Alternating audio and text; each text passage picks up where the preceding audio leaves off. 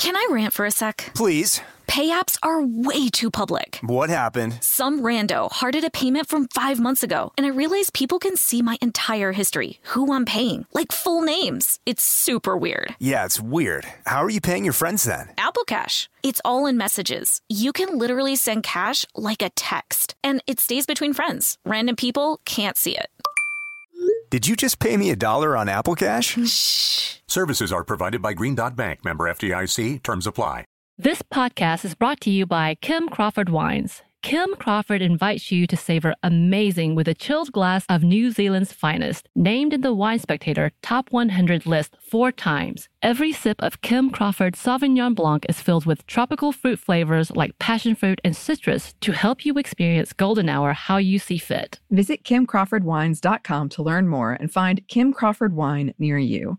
Savor amazing. For those 21 and over, please savor responsibly. Constellation Imports, Rutherford, California.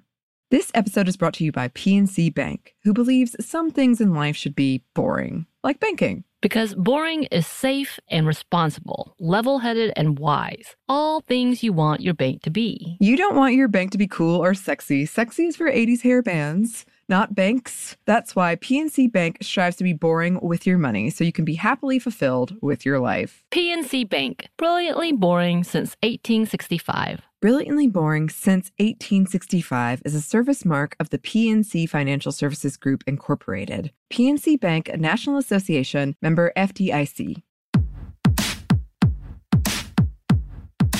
Hey, this is Samantha. And this is Annie. And welcome to Stuff Mom Never Told You, a production of iHeartRadio's How Stuff Works.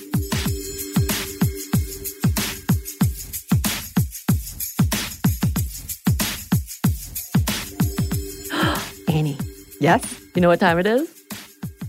3.33 p.m. No, it's time for another Feminist Movie Friday. Brum, brum, brum. And it's Mulan edition. It is Mulan Edition, which is one of my favorite Disney movies, especially when we talk about animated, like the classic Yes. cartoons. I love it. Um, Semi appropriate because it's Lunar New Year right now. And as um, I actually, when I was in China, I was staying in Wuhan, China, which is now the center of a lot of Ooh. concern about the coronavirus. Um, but I remember when I was there and I got to experience Lunar New Year, and it was just this amazing, amazing thing. Um, uh, and we've wanted to talk about this movie for a while because it does have a lot of layers to it So many. when it comes to gender performance and just gender stereotypes and general. Speaking of, I'll Make a Man Out of You, one of the songs from that movie is a very popular song Oh, yes. at our karaoke nights, usually paired with Shania Twain's Man, I Feel Like a Woman. We like to do a double feature of those two songs. Okay, I've never realized that it came as a double feature. Oh, but I definitely know when that song from That Mulan song slays. comes up, It brings down the most house. of our male counterparts will stand up in Everyone- unison to start singing yes. the song. There's this ge- like a fist gesture, Yes, and you kind of really get is. like on your knees and you do it. I mean, it's excellent. It's surprising. Surprising is a word for it.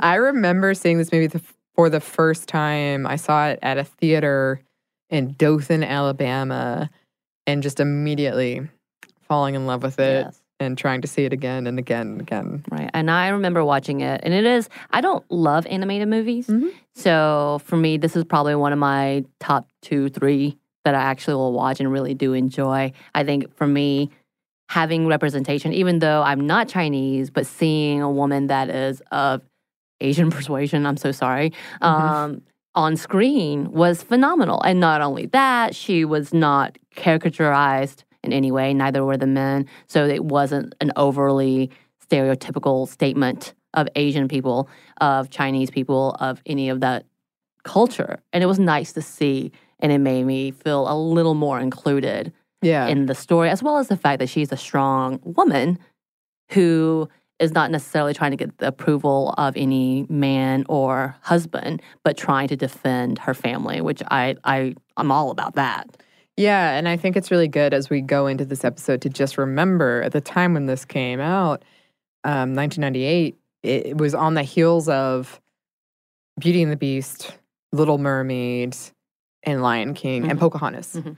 And so people hadn't really seen Disney had this kind of one set, and Pocahontas was a little bit of an outlier as well. But until then, you had your princess, Right.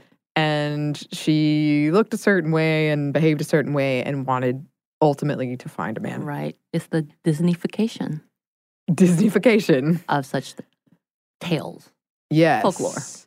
Yeah, and and as we're going to get into in a minute, we're really lucky that we avoided that with Mulan. Yes. Um, but okay, let's talk about what it is we're talking about.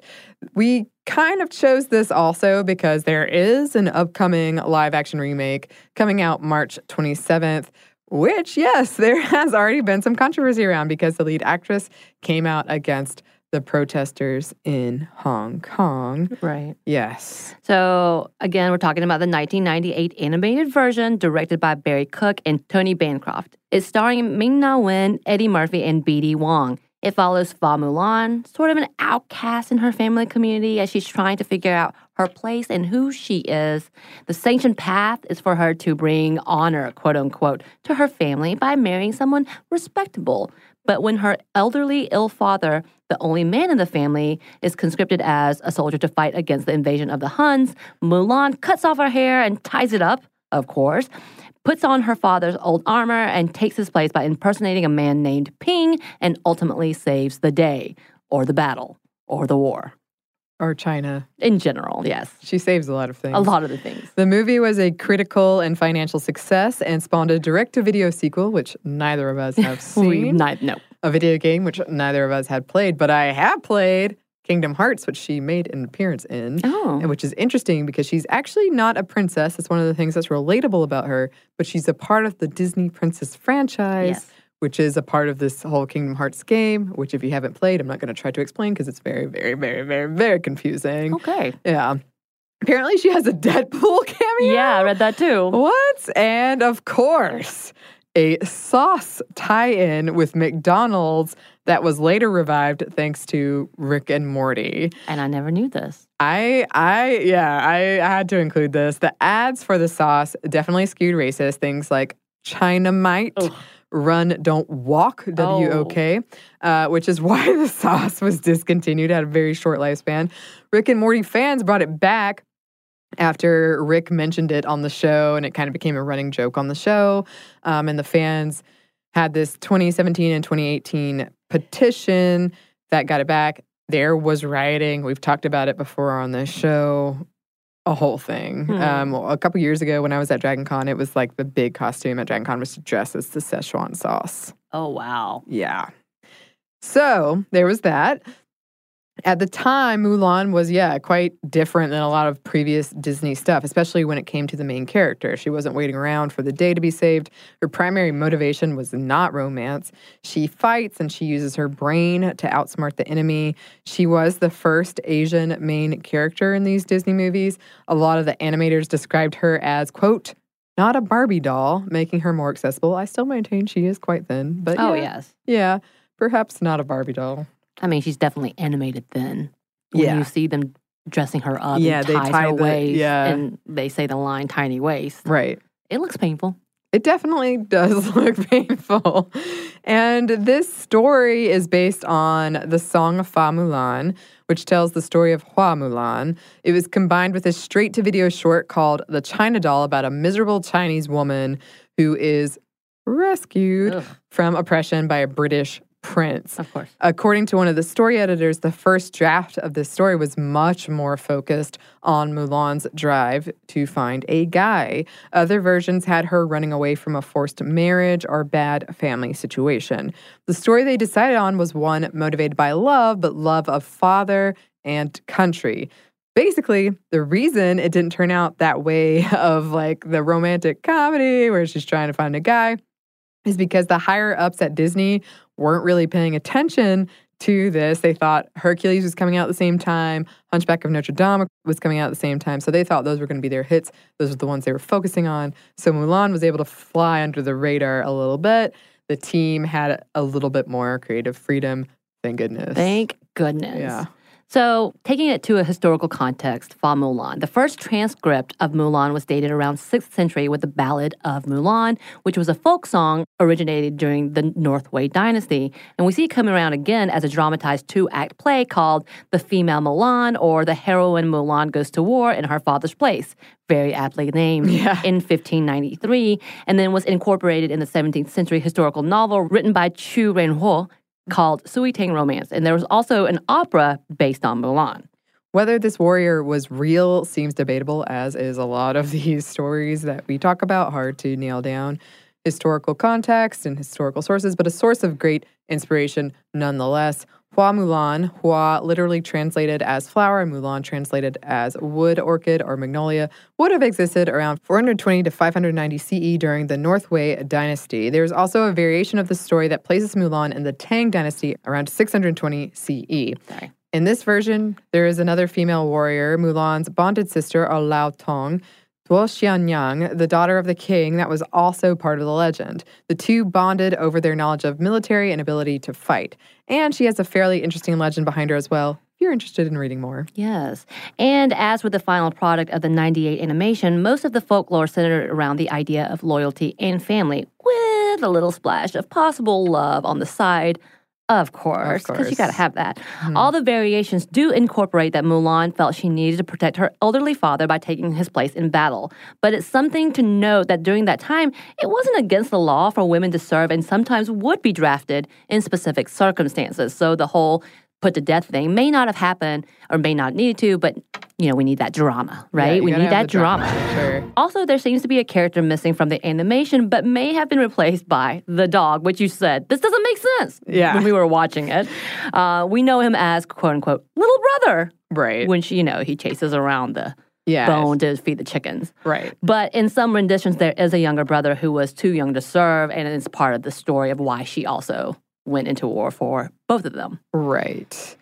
And in these stories, there are several variations of the ending, but a couple include with her revealing that she is female and walking to battle in female clothing, which inspires the rest of the soldiers to fight and win battles. Very inspiring. Also, some include her being promoted to general and being a part of the military for either 10 or 12 years. It does end up with her being honored by the emperor, very moving scene. Yes. A few of the versions of the story lead her to asking simply for a horse and being able to return home or asking for money for her family. As with most good folklore, several end with tragedy, whether she kills herself due to being brokenhearted because of her father's death before her return home, also a version in which she killed herself rather than being a concubine, or because of being haunted by all the things she had seen in battle. No matter the ending, she did and does inspire. I mean, we are definitely getting another rendition of the tale, and apparently big enough to get a crater on Venus named after her, which is my that's my dream. I mean, I told you what you need to do: Uh, dress up as a man, go into battle, die. simple as that. End of story. Okay, cool. Perfect. Perfect. So that's sort of the historical. best way we could find historical because Yeah. there's obviously a big debate about what exists, what doesn't, because it came from a poem Right. or a song. Yeah, and I would love to hear from any listeners from China because from what I read, at least at one time, it was a thing that was just recited and well known, Right. and it was a really important part of of kind of a story you learned growing up. Right, and according to some of the context, the, there was a woman who was a warrior during the Tang Dynasty who they think may have been a part of the legend as well, and she technically existed, from what I gather. It's hard to say. Who knows? Mysteries of history, but we tried our best. And well, I was going to say so did Disney, but I don't know that they did. But they definitely took this story and made it to a successful movie. Hey, So we're going to get into that. But first, we're going to get into a quick break for a word from our sponsor.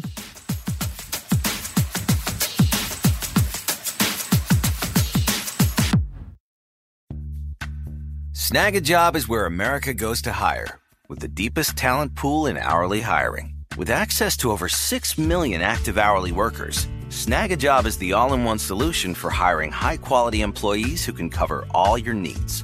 On demand, temp to hire, part time or full time. You name the position warehouse worker, retail associate, grocery store clerk, fitness trainer, baker, stylist, bellhop, podcast producer.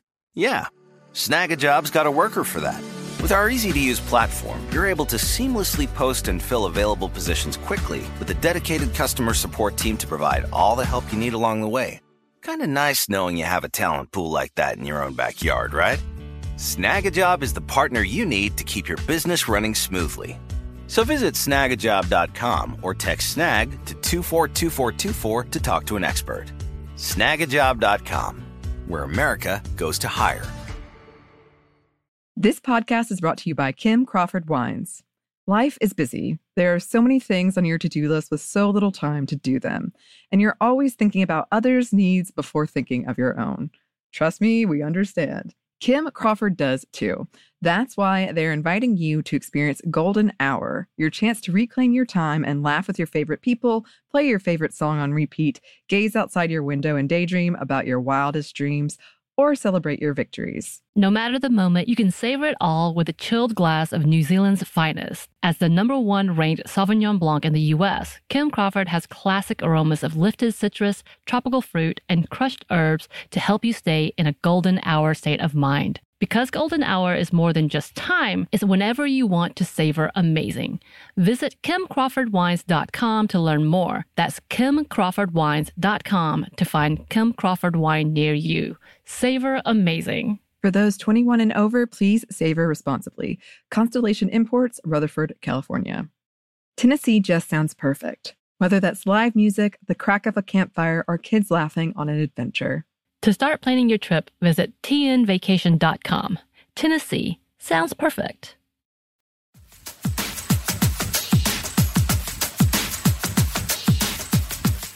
And we're back. Thank you, sponsors. So let's, yeah, let's get into a slightly more detailed plot. Right, about this animation if you haven't watched it.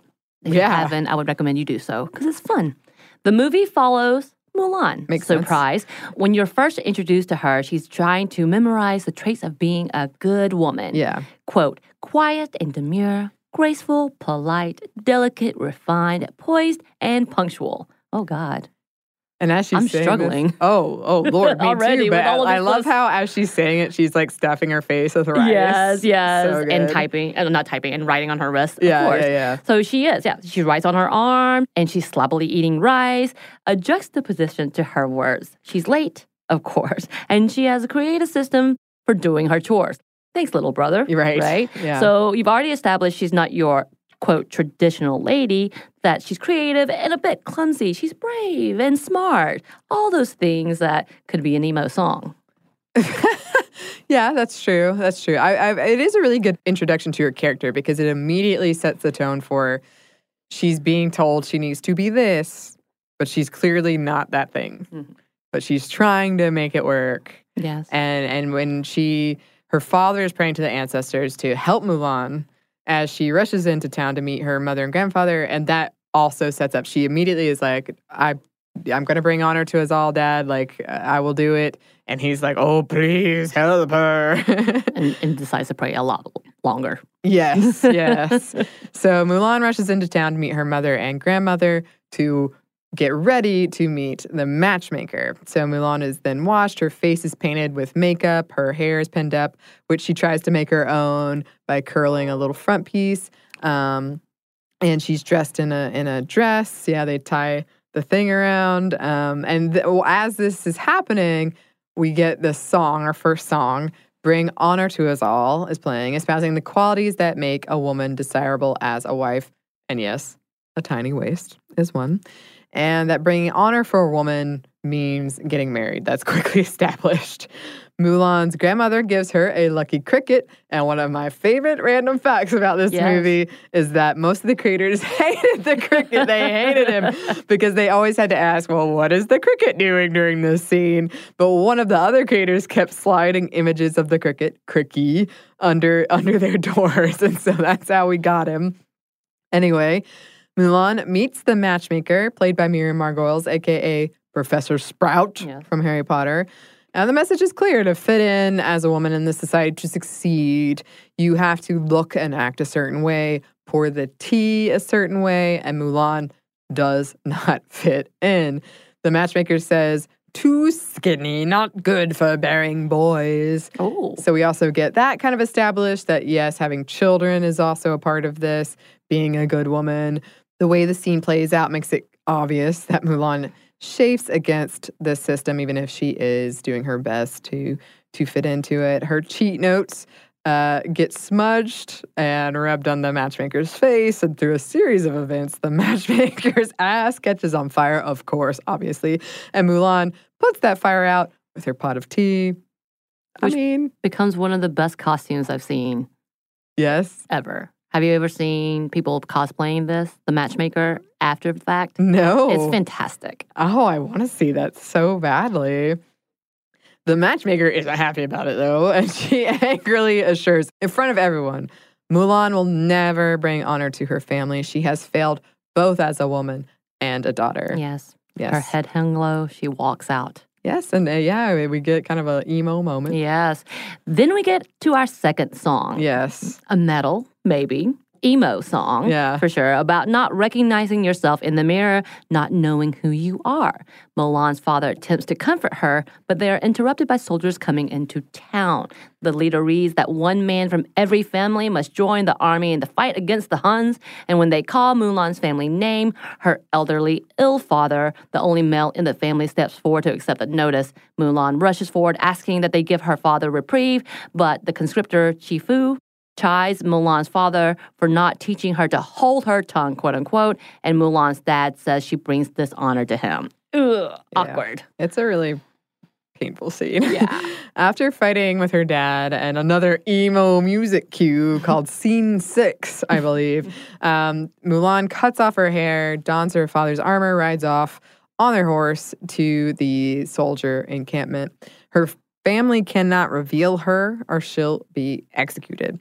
Her grandmother calls on the family's ancestors to protect Mulan, and this is when we get introduced to disgraced family ancestor Mushu, played by Eddie Murphy, a small dragon who doesn't have a great track record when it comes to protection, hence the disgrace. The ancestors agree to send out their most fierce protector, but Mushu accidentally destroys his statue, so pretends to be him, of course, and goes in his place along with Cri-Kee, the lucky cricket. When we cut back to Mulan, she's trying to master her man voice, her man walk to little success. Mushu appears, promising to help her. He does this whole like big fire and brimstone thing, Right. and then it's revealed, oh, he's this little dragon. Um, then we see a series of gender stereotypes play out. I guess those also with Mulan trying to be a man fit in. Um, with Mushu, he's trying to like coach her, but he's doing a terrible job, Right. just awful. And he says things like "punch him, men like that," or "slap him in the butt." They love that too. Yeah, that's what I've been told. I, uh, you know, well, it a, a fight certainly broke out. so here we meet Shang, who is eager to also get his father's approval. What follows is a training montage set to I'll make a man out of you. And hopefully, we've got a clip for you to watch as well of this.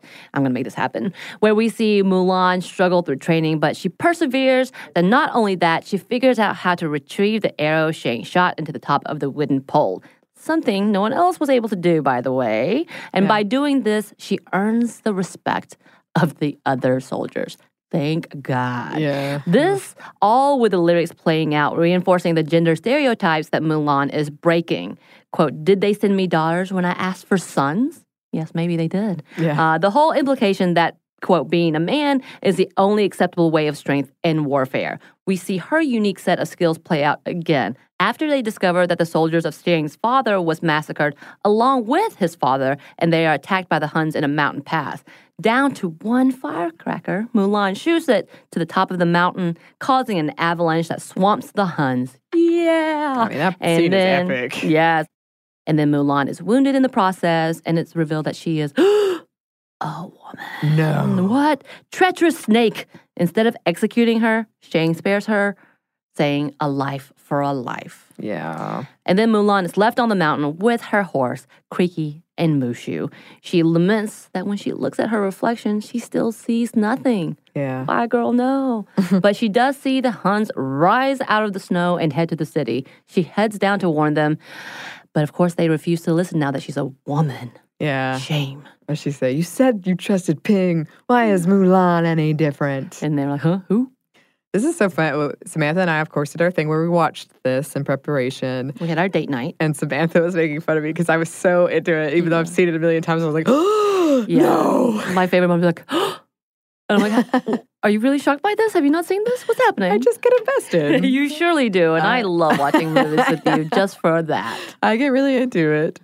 Uh, okay, so the Huns appear and they kidnap the emperor. Mulan was telling the truth. Ha, ha, turns out. What? Mulan comes up with a plan that involves the men dressing as concubines, using her earlier technique of climbing the wooden pole that she she perfected at the soldier encampment, and then they attack the the Hun soldiers using her brain, her strength, and her newfound skills. She is able to free the emperor, save Shang, and save China. Not bad. The emperor gives her a job, Chi-Fu's job, after he says, She's a woman. She'll never be worth anything. He's terrible. Uh, the emperor gives Mulan his crest and the sword of Shan Yu, the, the leader of the Huns, for all that she's done, which Mulan, after everyone bows to her in a very moving scene, promptly gives to her father. He drops these items, hugging her instead and saying the greatest honor is having you for a daughter.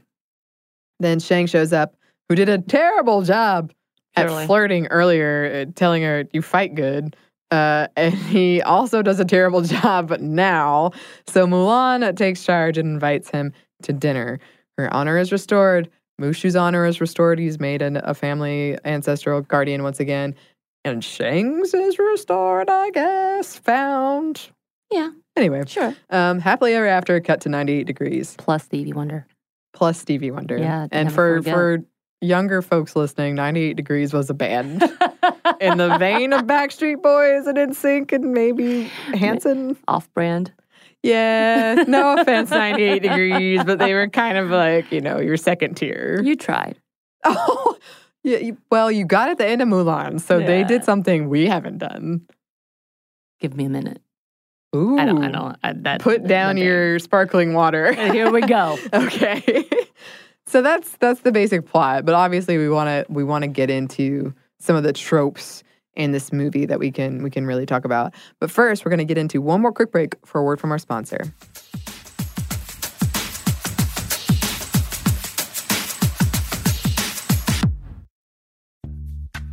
Snagajob is where America goes to hire, with the deepest talent pool in hourly hiring. With access to over 6 million active hourly workers, Snagajob is the all in one solution for hiring high quality employees who can cover all your needs. On demand, temp to hire, part time or full time. You name the position warehouse worker, retail associate, grocery store clerk, fitness trainer, baker, stylist, bellhop, podcast producer. Yeah. Snagajob's got a worker for that. With our easy to use platform, you're able to seamlessly post and fill available positions quickly with a dedicated customer support team to provide all the help you need along the way. Kind of nice knowing you have a talent pool like that in your own backyard, right? Snagajob is the partner you need to keep your business running smoothly. So visit snagajob.com or text snag to 242424 to talk to an expert. Snagajob.com, where America goes to hire. This podcast is brought to you by Kim Crawford Wines. Life is busy. There are so many things on your to do list with so little time to do them. And you're always thinking about others' needs before thinking of your own. Trust me, we understand. Kim Crawford does too.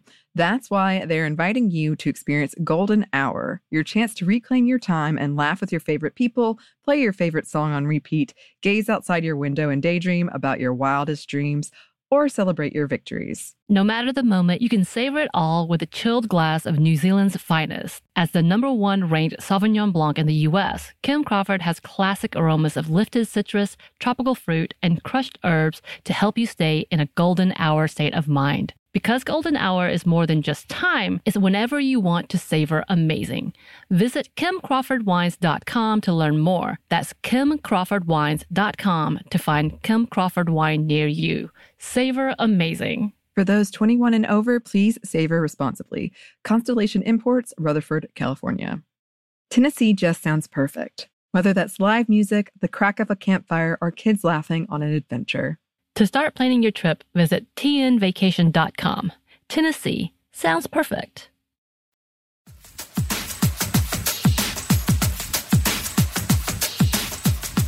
And we're back. Thank you, sponsor. And yeah, there there are a lot of things in this movie when it comes to gender stereotypes that we can talk about. And one of them that we we wanted to touch on was this whole idea of the matchmaker. Right. So I was very curious after watching the scene with the musical number Bring Honor to Us All. And of course, with all of the implications that a matchmaker would define, whether honor could be brought to the family with feminine ability to find her match. A man. Yeah. And after researching, there was quite a bit of information on old traditions, including a tea ceremony, which would involve the female serving tea to her possible mate and his family. And if it went well, the man would put an embroidered red bag on a saucer. And if she wanted, she could accept it, much like a rose, I would think. And but again, this would be set up by a matchmaker. And though the practice was common, it was not necessarily due to forcing women to marry, but as an assistance slash service for the family. And with that, it wasn't necessary to match a man to a woman, but it was about finding family with family. Mm-hmm. So bringing in a unit rather than just man woman. It was a social arrangement. Also, at one point in history, matchmakers slash match brokers were so important they were appointed by the government and given certificates of authority. Yeah. And I think this is always a, a good reminder that our current understanding of marriage in the romantic sense is actually relatively new. Right. And we have to say they're still matchmakers. Yeah. Just because it may be automated online doesn't mean they're not.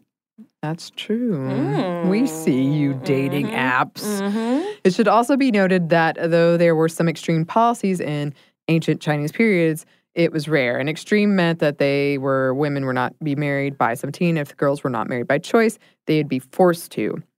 However, it seemed matchmakers weren't always necessary, but traditions could involve festivals and get togethers for singles, some sort of mixer maybe. Yes. For example, there was an annual mid spring meeting on the third day of Lunar March, which involved wine. So I'm definitely in. hmm And lantern festivals, which are still celebrated as the Spring Lantern Festival, which happens the 15th day of the first lunar month. Yes, and by the way, it is also informally known as Chinese Valentine's Day. I like that idea, right? Yeah. So that's what we found with the matchmaking. And I know there's a lot more information and it goes into traditional marriage today. But we also want to talk about girl worth fighting for. Which is one of the musical numbers. Right. Yes. And definitely, this implies that women are prizes to be won, that men go to war with intent of winning someone that looks a certain way, cooks a certain way. Yeah. I I definitely don't cook a certain way. when Mulan says she'd like a woman with a brain who can also speak her mind, they're like, uh, nah, Yeah. All we're the men are good. like, nah. we good, we good. Right. so they're, yeah, but pretty much objectifying women, painting women of, uh, I want this woman to be able to meet these needs for me. And it's mostly looks and gender stereotypes. Like Of she has to look a certain way, cook a certain way. Because the audience is meant to side with Mulan, however, and view her actions as correct, we're meant to infer that Mulan is right and these men are wrong. Uh, and we could also talk about fragile masculinity. yes, we can. Mushu taking credit for successes and causing and denying most of her failures. Yeah. And when he implies he can see through her armor and she slaps him, he threatens her with dishonor, which was one of my favorite lines. I will say it's funny to see him do this, coercing her to apologize to him. Though he implies that by teaching her about masculinity is the only thing keeping her alive, he is the one who outcasts her. Let's, I mean, honestly, yeah. he caused the fights Yeah. and is constantly making messes that she has to fix. Every time, y'all. Mhm. Um, yeah, he's really sexist. Slash stupid girly habits, he says. Yeah. Oh wait, wait, Wi- with her wanting to clean herself. Why you gotta be clean? yeah. I mean, to be fair, that's probably one of the moments that he did predict something bad was gonna happen, which all the men, and unfortunately, she had to Well, look he- at all of the man parts. But he was supposed to be watching out. Right. He she assigned him with being lookout, and he failed. He failed. He did. There you go. And another thing we can talk about when it comes to gender stereotypes is the binary, um, because it, it is very you are this masculine trait or you are this feminine trait. And some have argued that Mulan only succeeds because she pretends to be a man, but I think she succeeds by embracing both her feminine and masculine side, by embracing all parts of herself. She uses the fan, um, a traditional signifier of femininity, and the sword, a traditional sign of masculinity, to fight Shan Yu, all while wearing a feminine but not super skimpy tight dress. So, and, and even in the scene where she figures out how to get that arrow that everyone else has failed at. She does that by kind of embracing these dual parts of her that honestly we don't even have to necessarily label masculine feminine. It's just traditionally they have been seen that way. But that's just my view of it. I feel like she she embraces both those things and that's why she succeeds. Right. She goes beyond the limits. Yes. Another another theme that is pretty relevant throughout the this movie is fatherhood, family, the idea of being a perfect daughter. Um, and and I when I was watching this, I, I, you know I came in with my like ah I'm going to dissect all of these interactions and one thing I noticed was the interaction with the mother who's mostly silent, um, kind of always watching and f- uh, like feeling for Mulan but knowing that she has to this is her way of success and even if Mulan she knows is not going to be happy with it like this is how it is. That was just the vibe I got and then Mulan having this kind of like spine, we call this spine in acting, where it's your whole thing, like your whole motivation is I have got to bring honor to my father. That is my whole thing. And even in her first song, Reflection, mm-hmm. um, she's singing about, like, I'll never be the perfect daughter. Right. And that's something we've talked about a lot on the show the whole dutiful daughter idea and sort of this dynamic between mm-hmm. fathers and daughters. I mean, there seems to be an absence of mothers when it comes to Disney movies. If we look at this things, is true. Yeah, if we look at things like Lion King in itself, and you're like, "What? Mama don't care. Mama don't care. Mama's gonna sit in the corner, I guess. Mm-hmm. Oh, okay, okay." But it does. It kind of plays up the fatherly man of the house. Yes, bit. and you and I have joked, even though I'm semi-serious, that we could do a whole like sideshow called Daddy Issues, right. where we would just pick out a movie and talk about the daddy issues in it. So many daddy issues. So many.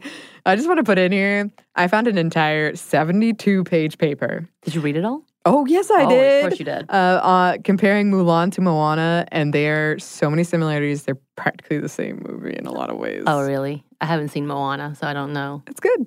People love it. That's very good. People love um, it. Yeah, it's so. definitely a lot of similarities. Well, so Mulan's motivations are generally selfless, but we do see the dynamic of trying to please men. Yeah. Her father, Shang, patriarchal society, and at the end of the movie, she returns home to what we assume to be the obedient daughter. Her grandmother even says, "Oh, great, she brought home a sword. If you ask me, she should have brought home a man." Yeah. After all she's done, literally saving the country, they still are more concerned about her ability to get a man. Yeah.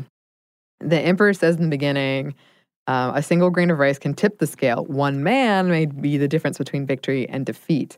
So women are not even considered a part of that equation. And then at the end, he says, You don't meet a girl like that every dynasty, implying she's a rare specimen, in some ways, kind of othering her. Right. That she is not like other women. Therefore, she's more likable, right? She's better. She's superior. Um, and uh, we're not really going to go into this that much, but Shang is also trying to please his father. So this is, I actually had never really appreciated that before until we did this research that they have sort of a parallel storyline mm-hmm. of of trying to to please their fathers, bring honor, bring honor. Yes, um, and I do think uh, I remember the first time I saw Frozen. And at the end, I was like, finally, finally, finally, finally, somebody touched on there are other types of love mm-hmm. than romantic love. But I forgot Mulan mm-hmm. did it first. Maybe not first, but did it before Frozen. Mm-hmm. Um, it was just between a father and a daughter, whereas Frozen was two sisters. So right. a little different. But it is really, really refreshing. And I think that's one of the things that helped this movie work or feel like it was something different than a lot of the other Disney things we'd seen before. And to be real, a lot of the other just media in general right. we've seen before. Um, and something else we wanted to touch on are some of the queer undertones in this movie. Some articles argue that in some ways Mulan is a great examination of gender performance, that a certain set of traits can be adopted and performed for gender. Mm-hmm. When the men dress as women, the song I'll Make a Man Out of You plays again, and you can be one gender while adopting traits of another. Gender roles can change, which you already talked about before. Right. And at the same time, the movie shows that gender roles are not an easy thing to break out of, which is unfortunately very obviously true. It's true. It's one of those things where sometimes when I watch media like that that depicts something that I know is true, there's just something about it that gives me a, an anxiety. Like, I know it's true. Right. But sometimes I just want to see something Different. different. Right. Right. Um, I get I get that way a lot with um, sexual assault. I'm like, I know, Yeah. but I don't know that we need to see this because I feel like it's perpetuating it Right. in some ways. Right. Uh, okay, and this, I want to talk about this question. Did Shang love Ping, Yep. aka Mulan's masculine, uh, the identity she adopted? Right. Okay, so I've always wondered this, Yeah. and I'm not the only one. Apparently, Shang isn't going to be in this new live action remake of Mulan, instead replaced by a rival character who wants to best her, is always trying to to beat Mulan. And some people are angry that a bisexual character, someone they viewed as a bisexual character, is being removed to make way for what sounds like, at least at the outset, a misogynistic one. He probably definitely changes hmm but sounds that way. Um, there are a lot of articles that you can find where uh, people write that they consider Shang a bisexual icon. And when I was watching it with those sort of Yeah. eyes this time, I had a bunch of moments like, oh, yeah. You did. I you did. Coming that. And then Mulan uh, appears on the show Once Upon a Time, which is a TV series with ABC. She's actually depicted as bisexual. Uh, she falls in love with Aurora. Oh. And when she comes to confess her love, she finds that Aurora is pregnant with the child with her Prince Charming. And then after that heartbroken moment, she leaves to go be a merry man with Robin Hood.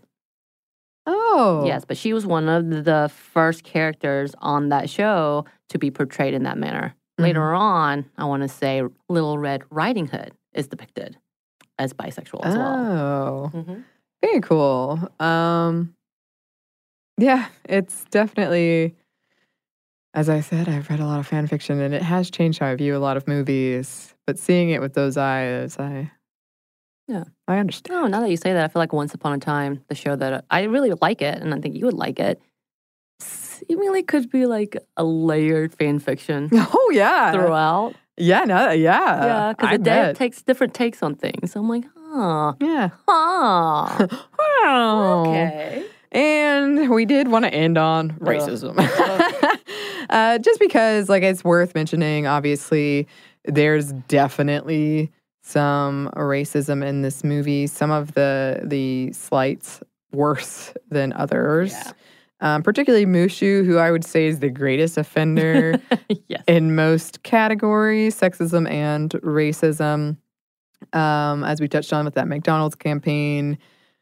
Uh, yeah, and and also we didn't really talk about this, but um, because this movie wasn't as formulaic, a i.e. not a white princess Right. in the front of it, they didn't think it was going to be successful, so they didn't put money into it. So that McDonald's campaign was one of the only Yeah. campaigns they did, and it was pretty racist. It's super racist. Yeah. Absolutely. And I did appreciate the fact that they did have a large cast of Asian identifying actors, which I mm-hmm. did actually appreciate because the majority of the time you see everything being whitewashed right. and having these main characters actually be Asian people when you look at it, you're like, what?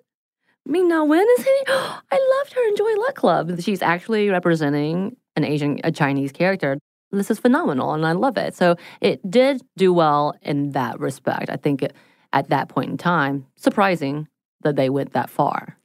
Yeah, especially considering like even now, Right. even now, that Right. is a continued conversation. And I also appreciate that they didn't bring in a white savior. Oh my God. Yes, which, like we said, that was part of the original script. We really, it could have grateful. been. Yeah, it could have been way worse. Also, I've seen Ming Na Wen at Dragon Con before, and she was great.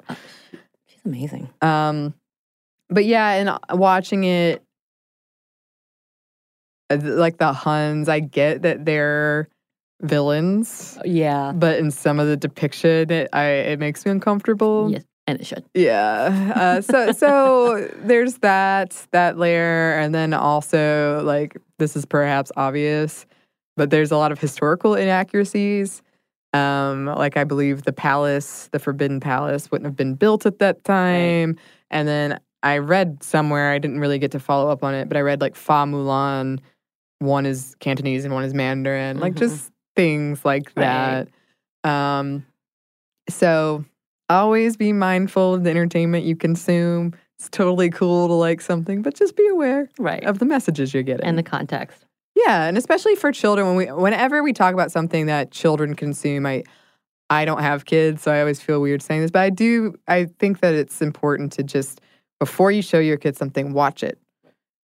And then decide like what is there a conversation I need to have? Is there Right. context I need to provide? What are they gonna take from this? Right. Because I, I think it's totally cool to show them, but it would be helpful um, if you had that kind of conversation before you went in. Correct. So that is what we had to say about Mulan. And honestly, we could have kept going. There's, I'm sure there's so much. Oh yeah. Every time I would come back, it would come up with a new article. I'm like, son of a. Thank you for writing so many detailed papers about Mulan, but um, I don't have time to read them all, unfortunately. Right. If we missed anything, please let us know. If we misinterpreted anything, if we read the wrong paper, yeah. let us know. Yeah, or if you just had any different takeaways. Um, and also let us know what our next movie should be. I know we've had many a conversation. We have. Maybe I should do a poll. You should do a poll. do a poll. We've got a couple suggestions. We could put them, we could post them and see. Right. So look out for the poll. Look out for the poll. and uh, you can email us any suggestions at stuffmediamomstuff at iheartmedia.com. You can find us on Twitter at momstuffpodcast or on Instagram at Stuff Mom Never Told You. Thanks as always to our super producer, Andrew Howard. You did it. And thanks to you for listening. Stuff Mom Never Told You is production of iHeartRadio's How Stuff Works. For more podcasts from iHeartRadio, visit the iHeartRadio app, Apple Podcast, or wherever you listen to your favorite shows.